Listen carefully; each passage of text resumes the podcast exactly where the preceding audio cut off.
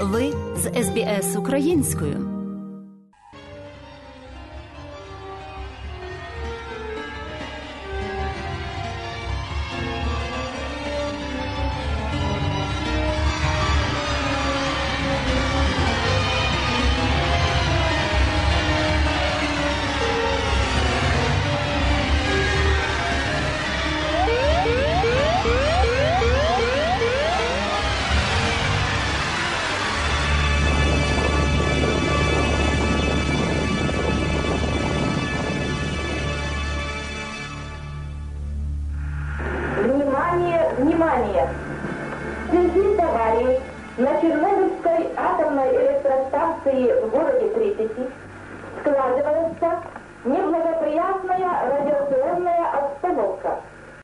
Як же відбувалися події в Україні в далекому 1986-му, коли стався Чорнобиль? В ніч з 25 на 26 квітня, приблизно о першій годині 24 хвилини, на Чорнобильській атомній електростанції вибухнув реактор 4-го енергоблоку поблизу селища Прип'ять, що знаходиться 18 кілометрів від міста Чорнобиль, 16 кілометрів від границі з Білорусією та 110 кілометрів від Києва. Вибух повністю розрушив реактор. Безпосередньо під час вибуху загинула тільки одна особа оператор Валерій Ходемчук. Тіла його не знайдено, завалено під обломками двох 130 тонних барабан сепараторів. І ще одна смерть вже о годині 6 ранку працівника Володимира Шашенюка. Він помер від перелому хребта та чисельних опіків. Вже в перші години ліквідації пожежі багато працівників отримали великі дози радіації і навіть смертельні. Першу групу потерпілих 28 осіб відправили літаком 27 квітня в Московську радіологічну лікарню. Це була найбільша техногенно-екологічна катастрофа сучасності, але ніхто, крім керівників уряду та територіальних працівників, не знав про ці події на початковій стадії. Атмосферу секретності щодо обнародування масштабів Чорнобильської катастрофи та необхідності евакуації населення із зони радіоактивного забруднення створив перший секретар Центрального комітету Комуністичної партії України Володимир Щербицький та Центральний комітет Комуністичної партії Радянського Союзу. Сьогодні вже важко сказати, що по поняттям того часу було більше дивним. Те, що одразу публічно не повідомили про катастрофу на атомній електростанції, чи те, що невдовзі про цю катастрофу було сказано. Перша інформація про вибух на Чорнобильській атомній електростанції в Україні з'являється на третю добу після аварії, з відчутним акцентом не на аварії, а на заходах з її ліквідації. В газеті «Ізвєстія» в правому нижньому куті першої сторінки подають коротке повідомлення. Внаслідок прийнятих мір за минулих кілька діб рівні радіації в районі АЕС та в селищі знизилися. Розгорнуто роботи по очищенню забрудненої території прилягаючої місцевості. Загинуло дві особи.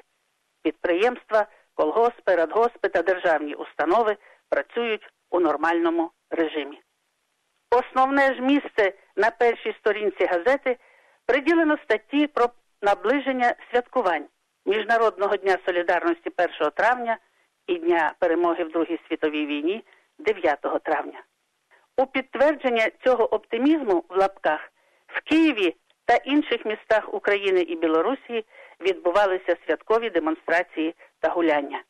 Погода стояла сонячна, і люди святкували, адже правди щодо наслідків аварії вони не знали.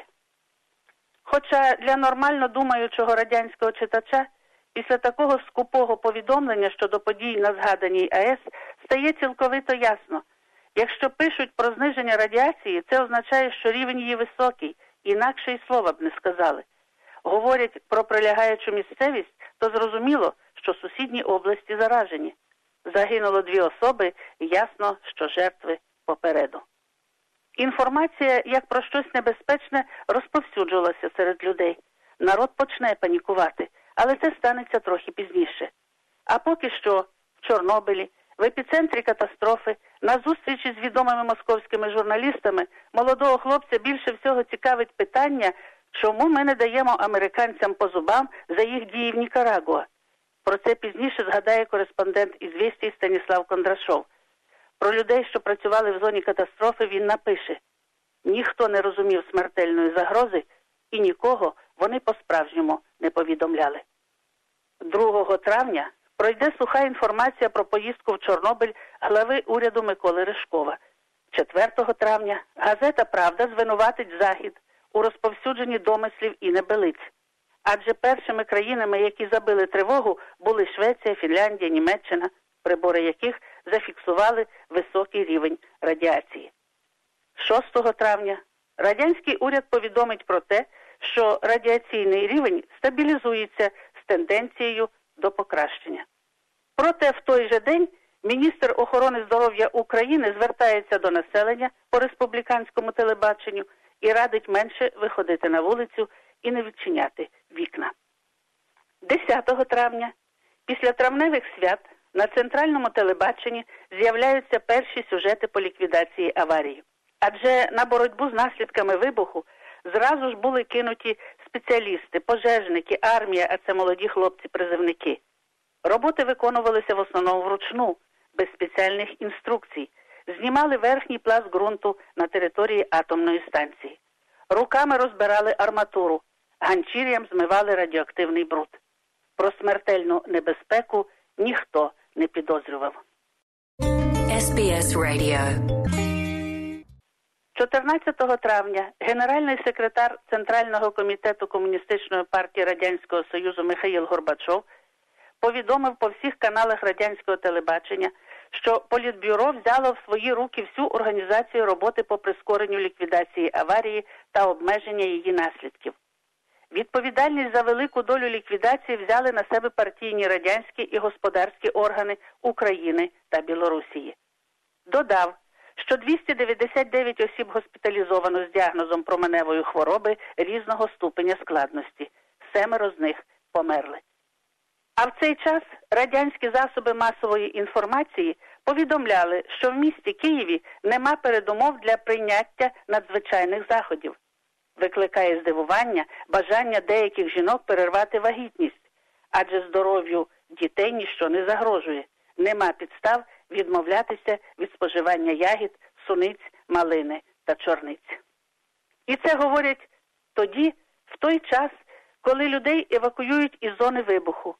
В перші дні після аварії евакуювали населення 10-кілометрової зони, вивозячи людям, забороняли брати з собою речі. Щоб не було паніки, говорили, що повернуться додому через три дні. Заражених сіл вивозять недалеко. Діти продовжують пити молоко від корів, що паслися на радіоактивній траві. Спокійно, по пояс голі під сонцем опалюються солдати. Пізніше було евакуйовано 115 тисяч мешканців інших населених пунктів 30-кілометрової зони. 23 тисячі мешканців в області стали безпосередніми учасниками ліквідації наслідків аварії. Постраждалих внаслідок катастрофи у регіоні 27 тисяч. Протягом 1986-87 років на роботах по ліквідації наслідків аварії працювали спеціалісти та військові, а це приблизно 240 тисяч. Загальна ж кількість ліквідаторів, включно з наступними роками, становила приблизно 600 тисяч. В 1989 році, коли створювалася Чорнобильська організація, чорнобильців в ній налічувалося 33 тисячі. Сьогодні навколо атомної електростанції створена 30-кілометрова зона відчуження, мертва зона.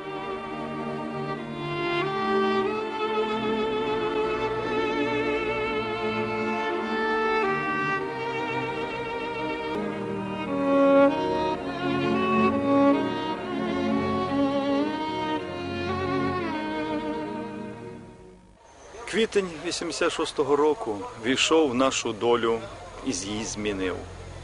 Адже Чорнобильська катастрофа вплинула не тільки на наше життя, на нашу долю чорнобильців, але й на долю нашої держави, на долю частково і всього світу. Катастрофа була техногенною.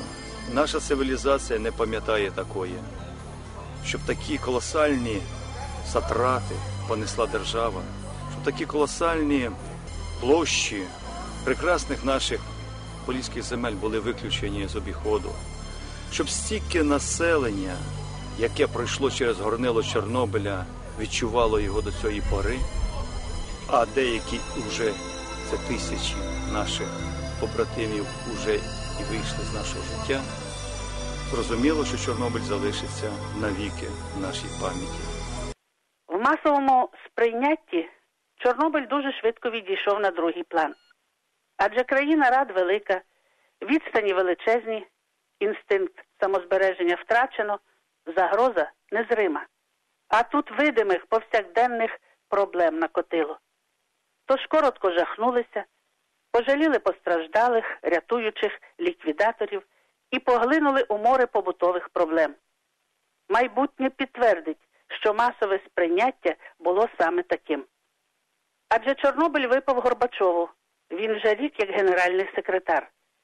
Після Чорнобиля до оголошення гласності в країні залишалося півроку. Коли країна дійде до банкротства і розвалиться, коли щезнуть з прилавків продукти без передбачення їх повернення, коли прийде грошова реформа і безробіття, Чорнобиль згадувати не будуть. До того ж, у зв'язку з антиалкогольною кампанією щезне з продажу горілка, натомість об'єм самого новаріння збільшиться в десятки раз. А разом з тим згине з прилавків цукор, цукерки карамель та все, що підходить для самогоноваріння. В тому 1986 році змішалося все і Чорнобиль, і черги за горілкою, і підвищення до 200% цін на ковбасу, і можливість вперше за стільки десятиліть говорити голосно і не тільки в себе вдома. Віяв вітер переміни, наближався час гласності і перестройки, а разом з ними і карточна система на деякі харчові продукти. Переміни ці були не цілком зрозумілі народним масам. Насправді, Чорнобильську катастрофу, яку мали розцінювати як найстрашнішу загрозу, селяни сприймають без паніки. Справжньою загрозою в цей час є перестройка. Через чверть віку події 1986 року в масовій пам'яті більше асоціюються з чергами за горілкою та ціною на ковбасу, ніж з подіями Чорнобильської катастрофи. І це не дивлячись на те, що наслідки цієї аварії український народ може переживати віками. А вибух реактора 4-го енергоблоку на Чорнобильській атомній електростанції в міру з'ясувань його масштабів і наслідків почав усвідомлюватися людством як планетарна катастрофа. Все про Чорнобильську катастрофу та її наслідки можна дізнатися у Національному музеї Чорнобиль, який відкрито 25 квітня 1992 року за ініціативою внутрішніх справ України. А поки екологи, політики та міжнародні експерти сперечаються про наслідки аварії на Чорнобильській атомній електростанції, сміливці освоюють простори закритої зони, відвідують Чорнобиль та мертве селище Прип'ять. У Києві організацією таких поїздок займаються близько 10 компаній. Туроператори зазначають, що вік бажаючих відвідати місця катастрофи від 22 до 35 років. Вартість такої одноденної поїздки приблизно 100 доларів. Для радіо СБС Ірина Андрієва Мельбурн.